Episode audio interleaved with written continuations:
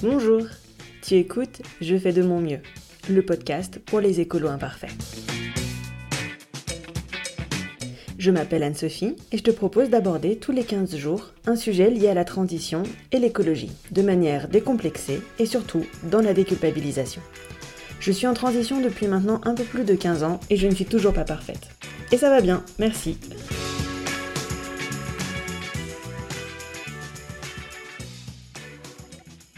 Bienvenue dans ce nouvel épisode de Je fais de mon mieux. Alors avant de commencer, un immense merci à tous ceux qui m'ont fait des très gentils retours sur le podcast. Un merci tout particulier à Guillaume de la boulangerie itinérante qui est vers Voiron. Et puis une dédicace particulière à Kathleen, bah, qui est ma plus jeune auditrice. Alors je suis désolée Miss, mais je vais encore être bavarde comme une pie dans cet épisode. Un merci aussi à Anonyme pour son super commentaire sur Podcast Addict. Alors, je vais me répéter, mais mettre des étoiles et surtout des commentaires sur Apple Podcast ou sur Podcast Addict euh, et même sur YouTube, c'est le meilleur moyen de faire connaître mon travail parce que c'est le plus gros critère pris en compte par les algorithmes. Et c'est aussi hyper important pour la personne qui fait le podcast, c'est-à-dire euh, moi, euh, parce que c'est des heures et des heures de travail derrière chaque épisode. Et grâce à ça, grâce à vos retours, bah, moi je me sens soutenue, ça me booste et ça me donne l'énergie pour continuer. Donc, si tu peux prendre quelques secondes pour noter le podcast, de préférence avec 5 étoiles, et mettre un gentil commentaire, ça me touche énormément et ça m'aide beaucoup. Allez, on passe à l'épisode. Aujourd'hui, je suis accompagnée de Sébastien Manteau, d'Alternativity. Alors j'ai voulu discuter avec Sébastien parce que, bon, soyons honnêtes, hein, s'il existait un tribunal des plantes, il y aurait un mandat international contre moi. Hein. Je suis le genre de personne qui, qui fait mourir les cactus et les lucky bambous, hein. et pourtant le monde végétal me fascine. Et contrairement à moi, bah, Sébastien, lui, c'est un passionné qui arrive à faire pousser des trucs incroyables dans son jardin. Et donc je me suis dit que ça serait euh, plus pertinent que ce soit lui euh, qui te parle de permaculture et d'agroécologie. Alors, je dois te préciser que à chaque fois que euh, je suis avec une invitée ou un invité, en fait, je laisse courir l'enregistrement.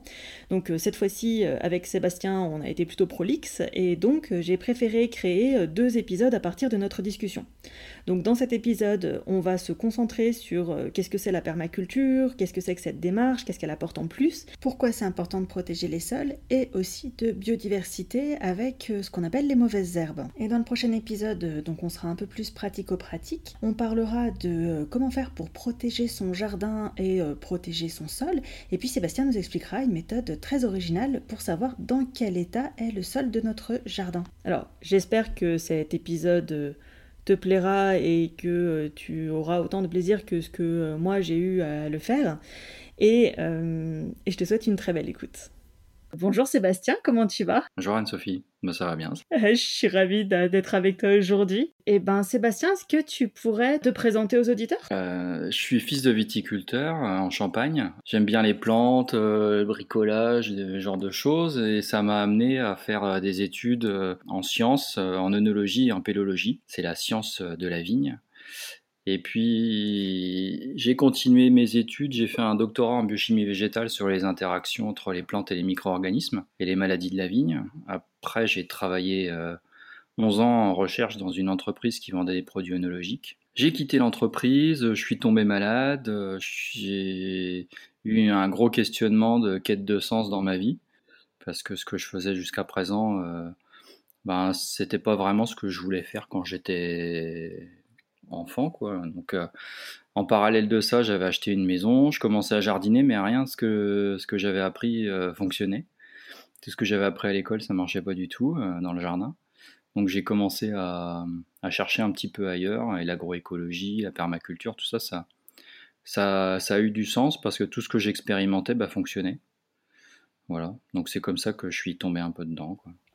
T'as as fait euh, par la mise en pratique en fait et enfin et l'expérience du coup euh, t'avais lu des bouquins dessus ou genre euh, tu t'es dit vas-y on teste Ah non non j'avais rien lu du tout là-dessus. Non non j'ai oui je suis parti comme ça sur une vidéo une ou deux vidéos de permaculture que j'ai trouvé sur internet il y a il y a 7-8 ans maintenant.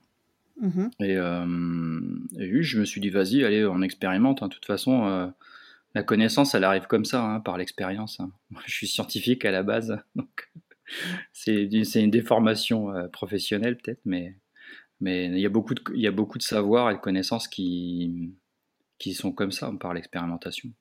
Et donc du coup, tu as décidé de créer Alternativity. Alors moi, je suis en Champagne euh, actuellement, donc euh, c'est plus orienté vigne en Champagne. Je fais du conseil et puis euh, des formations pour aller vers une viticulture alternative. C'est en associant mes nouvelles connaissances en permaculture, en agroécologie, avec ce que je connaissais de la, vigne, du fonctionnement de la filière. Je me suis dit, ben il y, a quand même quelque chose à, faire en viticulture. Hein. On a des vignes qui sont euh, traité euh, de, façon assez importante. Et que, ça soit en, viticulture, agriculture dite conventionnelle, ou même en bio. Hein. C'est pas axé euh, bio ou voilà ou pas bio c'est pour tout le monde en fait hein. qu'on soit bio ou pas bio il y a toujours moyen de faire mieux et dans l'idée d'aller encore plus loin que le bio après et, du coup, donc toi, tu travailles beaucoup avec les professionnels, hein, parce que ton, ton, activité, elle est sur les professionnels. Donc, au niveau de la vigne, euh, s'il y avait quelqu'un qui ferait pas de vigne et qui voudrait, euh, qui voudrait faire appel à toi, tu, ça serait OK aussi ou... Bah, des, agriculteurs, oui, je peux répondre aussi. Alors, j'ai des formations sur les plantes bioindicatrices pour les, professionnels en viticulture. les plantes bioindicatrices mhm. en, vigne et puis en champ, elles sont quand même assez, assez proches. Et puis, euh, j'ai des une formation sur la biodiversité aussi, ou euh, euh, comment gérer l'arrêt des désherbants en viticulture, par exemple, ça va être une autre formation. Donc ça, je vais pouvoir le transposer au, monde agricole. super. Et du coup, les particuliers, ça serait OK aussi? Alors oui, oui, oui, ça, ça peut être OK. Du coup, j'ai monté des ateliers sur le jardinage, voilà, qui sont euh, jardinage au naturel. là, j'en ai, ai, un que j'ai intitulé Jardinage pour les enfants de 3 à 133 ans. Après, il y, a des, y a des personnes qui, sont, qui cultivent aussi euh, en terrasse ou sur des balcons. C'est cool l'idée de faire des ateliers euh, sur le jardinage en balcon. Euh, moi, je suis en balcon, puisque pour l'instant, j'ai pas de jardin. Et puis cette année, tu, ah, tu, vas encore me taper sur les doigts, parce que malgré tes conseils, ben, j'ai pas fait de paillage. Mais par contre, j'ai laissé toutes les adventices dans les plantations. Oui, bah, ça revient au même. Ça revient au même. Donc euh, j'ai un atelier comme ça qui va arriver, qui va, va se monter, qui va être cultivant sur notre balcon. Moi j'ai toujours fait comme toi aussi, hein. j'ai eu beaucoup de plantes, euh, j'avais pas forcément des grands espaces pour cultiver, donc j'ai eu beaucoup de plantes en pot. Et puis un troisième sur un jardinage 100% récup. Donc voilà, j'ai des, il y a des ateliers comme ça qui vont pouvoir être, euh, pour le moment c'est dans des cadres associatifs, après dans le cadre privé je pense qu'on pourrait faire la même chose, effectivement.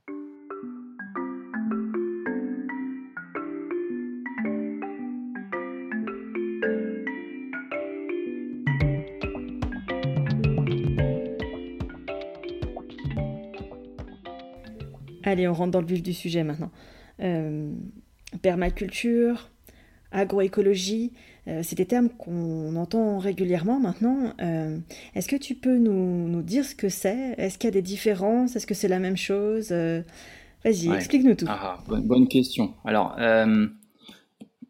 pour bon, permaculture,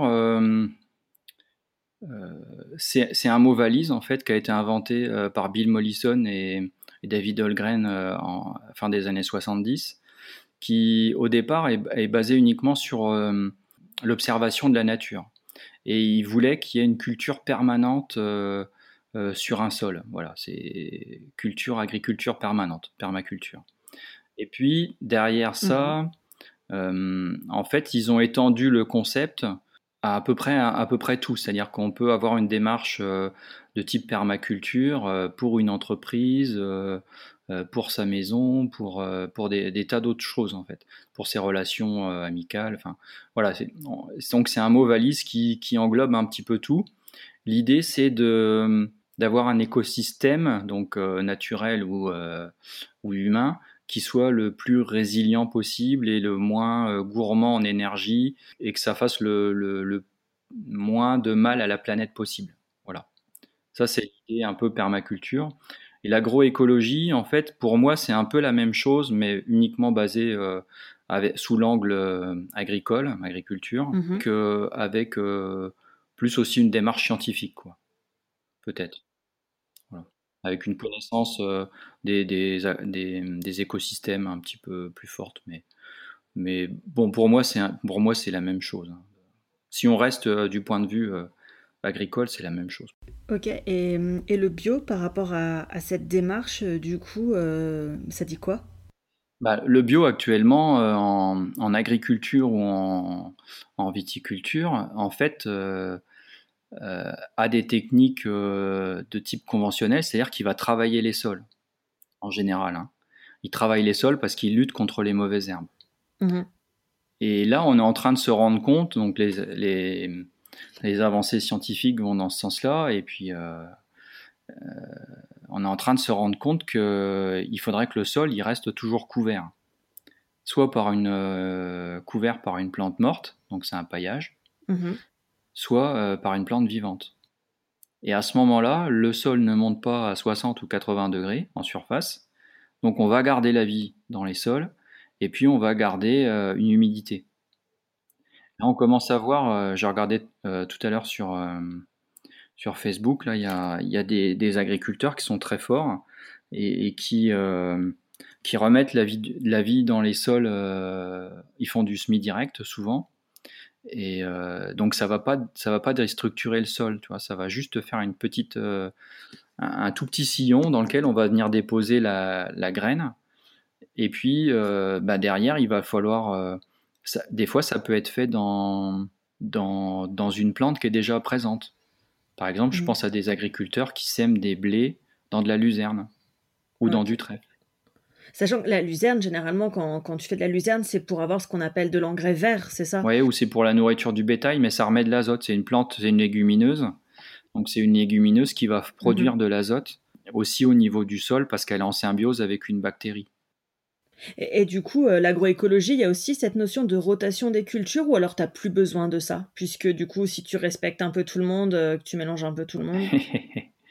C'est une question très pertinente. Désolée. Parce que parce qu'en fait, les pionniers qui, qui vont là-dedans, euh, même s'ils n'appellent pas ça forcément de l'agroécologie, ben, ils sont en train de se rendre compte qu'il n'y a plus forcément besoin de rotation de culture, ou plus aussi souvent. Par exemple, les blés luzerne, euh, le, ça appauvrit pas ton sol en fait. Du coup, les, les, cultures, euh, je pense à la milpa en fait, qui est l'exemple, euh, enfin qu'on entend depuis des années, des années chez, on est quoi, Amérique latine, avec le maïs cultivé en même temps qu'une courge, cultivé en même temps qu'un haricot, et qui fait une base. Et en fait, chacun apporte ce que les autres mangent, ce qui fait que du coup, bah, à la fin, ça te fait une équation neutre. C'est même encore plus subtil que ça parce que, en fait, ils se font de l'ombre l'un l'autre. La courge, elle aime bien être à l'ombre, donc du coup, elle est à l'ombre du maïs et puis du haricot. Et puis le maïs, il aime bien avoir euh, aussi les pieds un petit peu à l'ombre, euh, donc les feuilles de, de courge et de haricot, ça va bien là-dedans. Et puis le haricot, lui, il apporte un petit peu d'azote qui est bénéfique aux deux autres. Ouais, et du coup, tu es sur une symbiose et, euh, et c'est un peu ça ce qu'on essaye de recréer euh, avec la permaculture. voilà, c'est ça, c'est ça. Ça, c'est l'exemple type euh, de la permaculture. Alors, c'est pas réellement une symbiose, mais c'est plus un écosystème. moi, je le prends plutôt comme un écosystème qui fonctionne bien, quoi.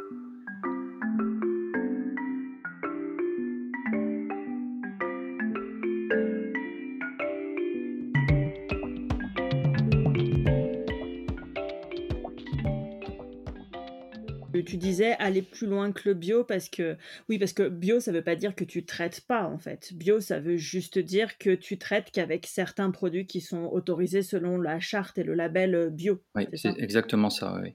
C'est un peu moins. C'est des produits qui sont quand même moins nocifs pour l'environnement que que ceux qui font du, du conventionnel pas bio. Oui, oui, c'est moins nocif pour l'environnement. C'est euh, euh, c'est dans une idée un peu plus résiliente aussi voilà, avec une, une idée mmh de, de, euh, de, de, faire quelque chose qui soit euh, moins mauvais pour la planète, quand même.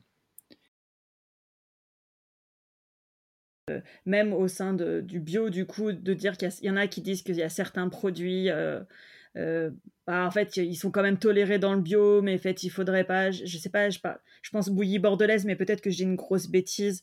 du coup, voilà, je sais qu'il y a certains produits, il y en a qui essayent de quand même pas les utiliser parce que même s'ils sont autorisés dans le bio, euh, ah, c'est quand même un peu gênant et c'est pas super, super. Euh.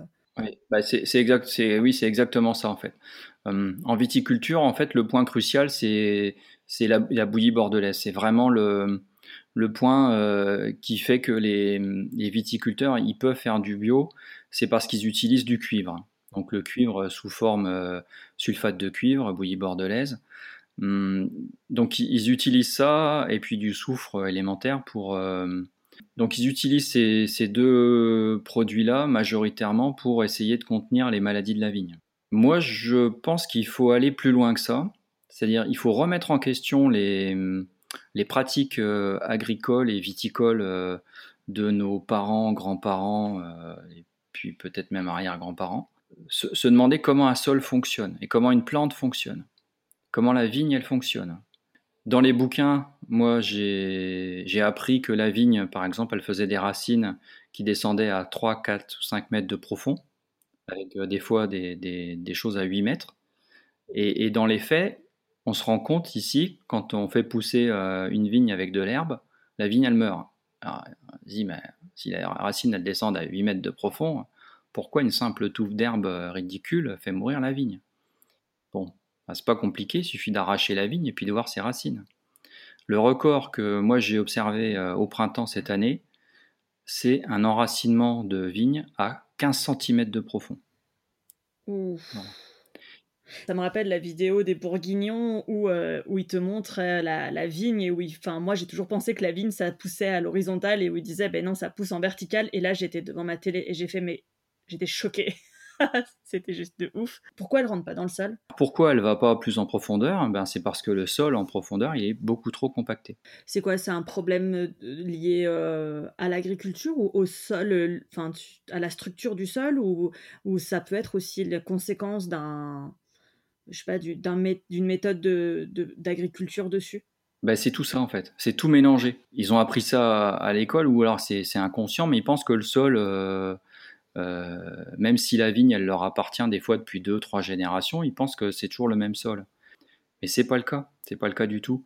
alors moi, en formation, euh, euh, quand je dis ça, les viticulteurs me regardent avec des gros yeux, mais je leur dis le sol de votre grand-père, vous êtes dans une parcelle qui vous appartient plus de trois générations peut-être, le sol de votre grand-père, le sol de votre père, votre sol et le sol de vos enfants, même si vous êtes au même endroit, c'est pas le même.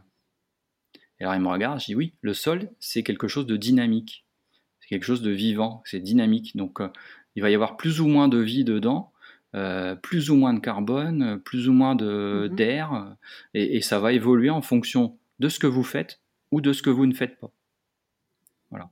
Et là, en fait, c'est l'ensemble des pratiques euh, qui a mené à ça.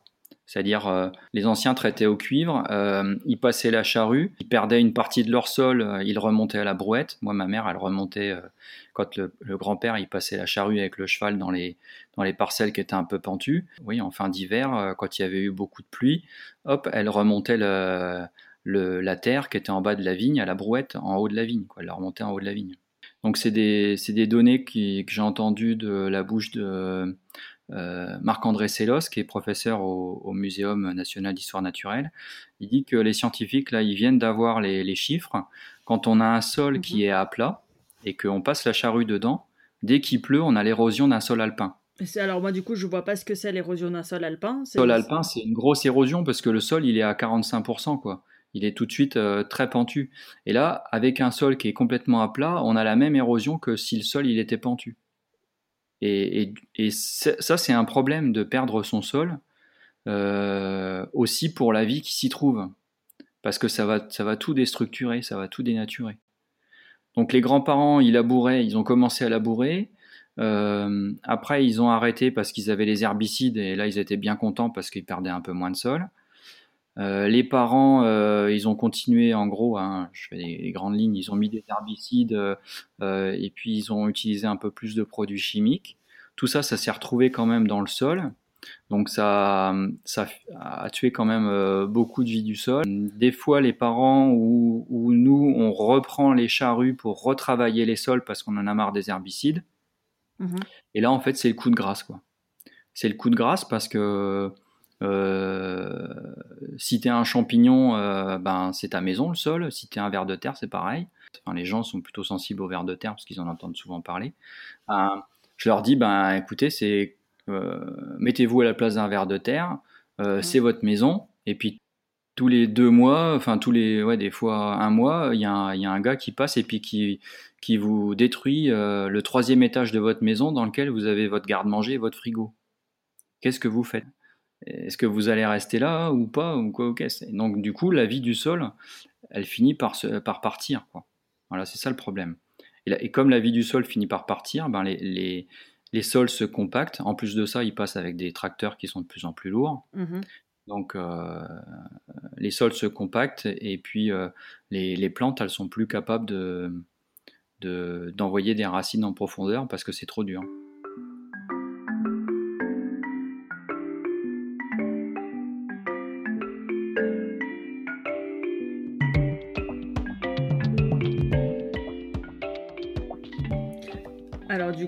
Euh, si on peut aller un peu plus loin, ça veut dire qu'en fait, quand ta plante, elle pousse, toi, dans ta tête, enfin, quand je dis toi, c'est moi, enfin, c'est d'une manière générale, on pense que, en fait, il faut s'attaquer à ce qui se passe en dehors de la, de la Terre, mais au final, c'est la partie émergée de l'iceberg. En fait, il y a beaucoup du taf et de, pour qu'une plante, elle vive bien, en fait, qui, toute la partie enterrée est aussi importante, voire même peut-être plus importante que ce qui se passe. Ah oui, c'est exactement ça. Parce qu'en fait, les plantes, elles, ont euh, uh-huh. les mêmes besoins que nous. Hein. Elles ont besoin d'eau, elles ont besoin de, de, sels minéraux, elles ont besoin de vitamines, elles ont besoin de carbone, euh, elles ont besoin d'azote. Et, et, et, tout ça, en fait, euh, bah c'est, elles, elles peuvent pas bouger. Donc, le carbone, elles vont le faire en, utilisant l'oxygène de l'air, enfin voilà, en décomposant le CO2 euh, pour euh, se faire du carbone et puis en utilisant l'oxygène après pour, euh, pour vivre et respirer. L'eau, elles en ont besoin au niveau racinaire. Et, les, sels minéraux, pareil, au niveau racinaire aussi. Donc voilà, elles sont à peu près, autonomes en, nourriture et en azote. En azote, c'est pareil, elles vont le puiser en, en, partie au niveau racinaire et aussi un peu au niveau foliaire. Ça, c'est c'est un peu nouveau, mais voilà. Donc au niveau, si, si on leur euh, permet pas de, se nourrir correctement, euh, ben c'est comme nous. Hein. Si nous on nous permet pas de nous nourrir correctement, ben on va tomber malade. Et, du coup, quand on parle de protection des sols, je suppose que, enfin voilà, quand on dit protection des sols et biodiversité du sol, généralement on pense toujours euh, aux bestioles, comme tu disais, les vers de terre, parce que ça nous parle je pense aussi euh, à tout un tas de choses qui commencent enfin à devenir accessibles un peu à tout le monde, puisqu'avant c'était quand même assez, euh, enfin c'était plutôt pour les scientifiques, c'est euh, toutes les, tous les liens entre les champignons et les racines où on, commence à voir qu'il y a des espèces de symbiose, d'après ce que j'ai cru comprendre. Et mmh. en fait, c'est un peu du donnant-donnant. C'est je t'abrite avec mes racines et en même temps, du coup, tu me décomposes des trucs comme ça. Du coup, tu me fais des minéraux. je, me doute que si tu, si tu pourris le sol, enfin, les champignons aussi, bah, ils vont disparaître et du coup, bah, il n'y aura pas cette symbiose qui permet aux arbres et donc du coup aussi aux vignes de, de se développer correctement, quoi. Oui, c'est exactement ça. Mmh. Exactement ça. Alors, il y a, il y a 95% des plantes euh, qui sont mycorhizées. Donc, mycorhizées, ça veut dire que les racines des plantes, euh, elles sont euh, en contact avec un champignon, en contact assez serré. C'est-à-dire que le champignon, en général, il va rentrer dans la racine de la plante. Et puis, et puis ils vont s'échanger des choses. Ils vont s'échanger de l'eau, ils vont s'échanger de la nourriture, des vitamines, euh, de l'azote, euh, vraiment des, tas de choses. Quoi. Mmh voilà.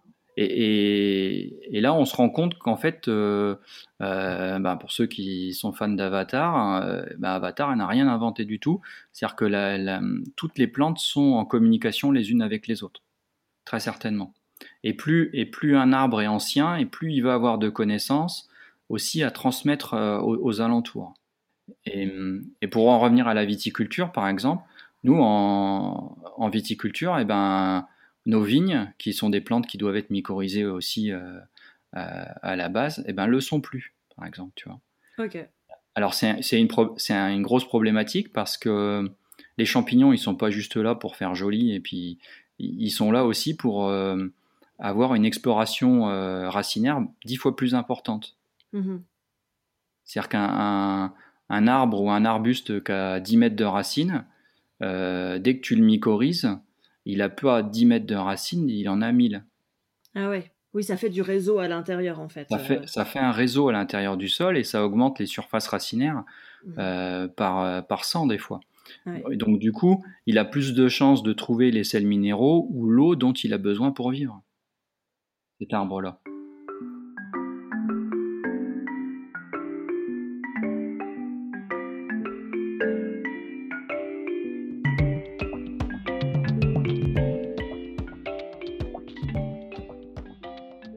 On va continuer sur la biodiversité, mais cette fois-ci euh, au-dessus du sol.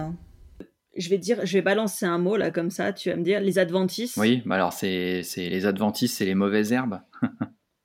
Euh, donc les mauvaises herbes euh, ou adventices, maintenant on les appelle plutôt des plantes bio-indicatrices. Et c'est des plantes qui vont te t'indiquer en fait le fonctionnement de ton sol. C'est-à-dire que mhm. Euh, ça, on en est tous conscients, mais on l'a plus ou moins oublié. Ou, euh, voilà, les, agriculteurs, ils, le savent très bien tout ça. Parce que quand ils, dans leur champ, ils ont, ils ont de la prêle ou alors du jonc, ah bah, ils disent ah bah, dans mon champ, il y a de l'eau. Donc ils savent que, que soit il y a une source qui, va, qui coule à cet endroit-là, soit c'est un, un ancien marécage ou quelque chose comme ça. Et en fait, tout va dans ce sens-là toutes les plantes, euh, elles poussent euh, là où elles sont, euh, elles ont une croissance optimale avec, avec des, des, critères qui leur vont bien, quoi. Mmh Donc du coup, les garder, c'est super intéressant parce que ça t'indique de façon un peu empirique et avec les connaissances, on va dire, vernaculaires, on va dire de la tradition. Du coup, tu vas pouvoir avoir un peu peut-être qu'est-ce qu'il y a dans ton sol, qu'est-ce qui peut te manquer, etc. Et ensuite, par rapport à ça, tu peux optimiser tes cultures sans forcément passer du coup par, de, par des intrants euh, chimiques. Exactement, oui, ça c'est Gérard Dussert qui a beaucoup travaillé là-dessus, qui est un, un, paysan en fait qui a eu une démarche euh, de botaniste et, puis de scientifique. Il a fait ça, il a, il a, commencé il y a 40 ans. Il y a 40 ans, les gens euh, lui jetaient presque des cailloux parce que personne ne le croyait. Et en fait, maintenant, on, se rend compte que Gérard Dussert, il a inventé un truc, mais qui est énorme, quoi, qui est carrément énorme, parce qu'il a raison sur toute la ligne. Dès qu'on a une plante comme ça euh, dans une parcelle, alors il faut que ça soit majoritaire, hein, parce que... Si tu as trois coquelicots sur deux terrains de foot, tu peux pas forcément en déduire que... Euh, voilà, exactement. Exactement, c'est ça. C'est exactement ça. Donc, on peut pas en déduire quelque chose si ce n'est que euh, bon, ça, ça va quand même peut-être à peu près bien, puisqu'il y a beaucoup de biodiversité au niveau de la plante. Mmh voilà.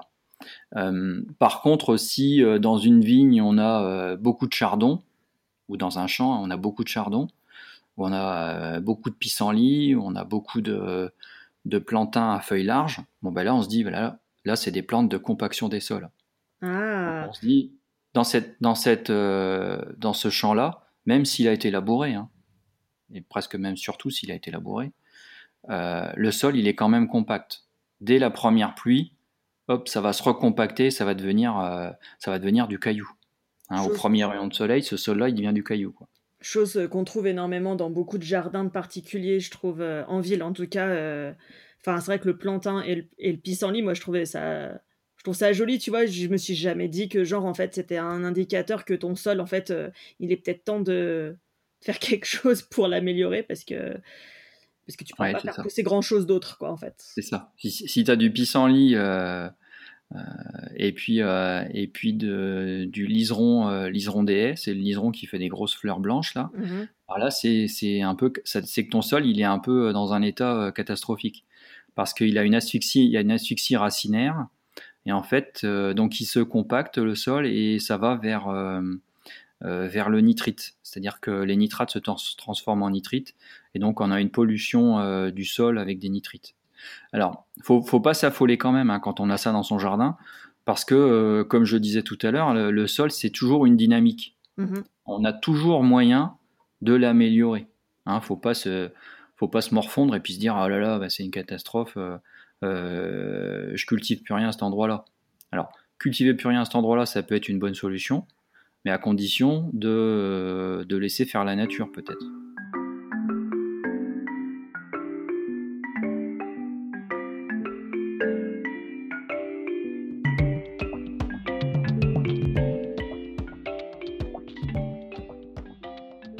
Voilà, J'espère que cet épisode sur l'agroécologie euh, un peu plus théorique t'a plu et que tu as pu apprendre plein de choses.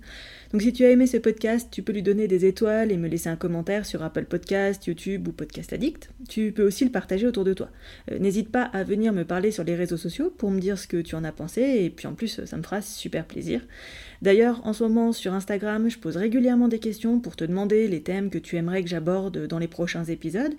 Et puis tu peux aussi soutenir le podcast euh, grâce à un don sur euh, la page Tipeee euh, du podcast. Je te la mets dans la description. Je ne te dis pas à dans 15 jours, mais à la semaine prochaine pour la suite de ma discussion avec Sébastien. Cette fois-ci, bah, ça sera sous un angle un peu plus pratico-pratique. Et puis d'ici là, bah, je sais que ça va aller, parce que tu fais de ton mieux.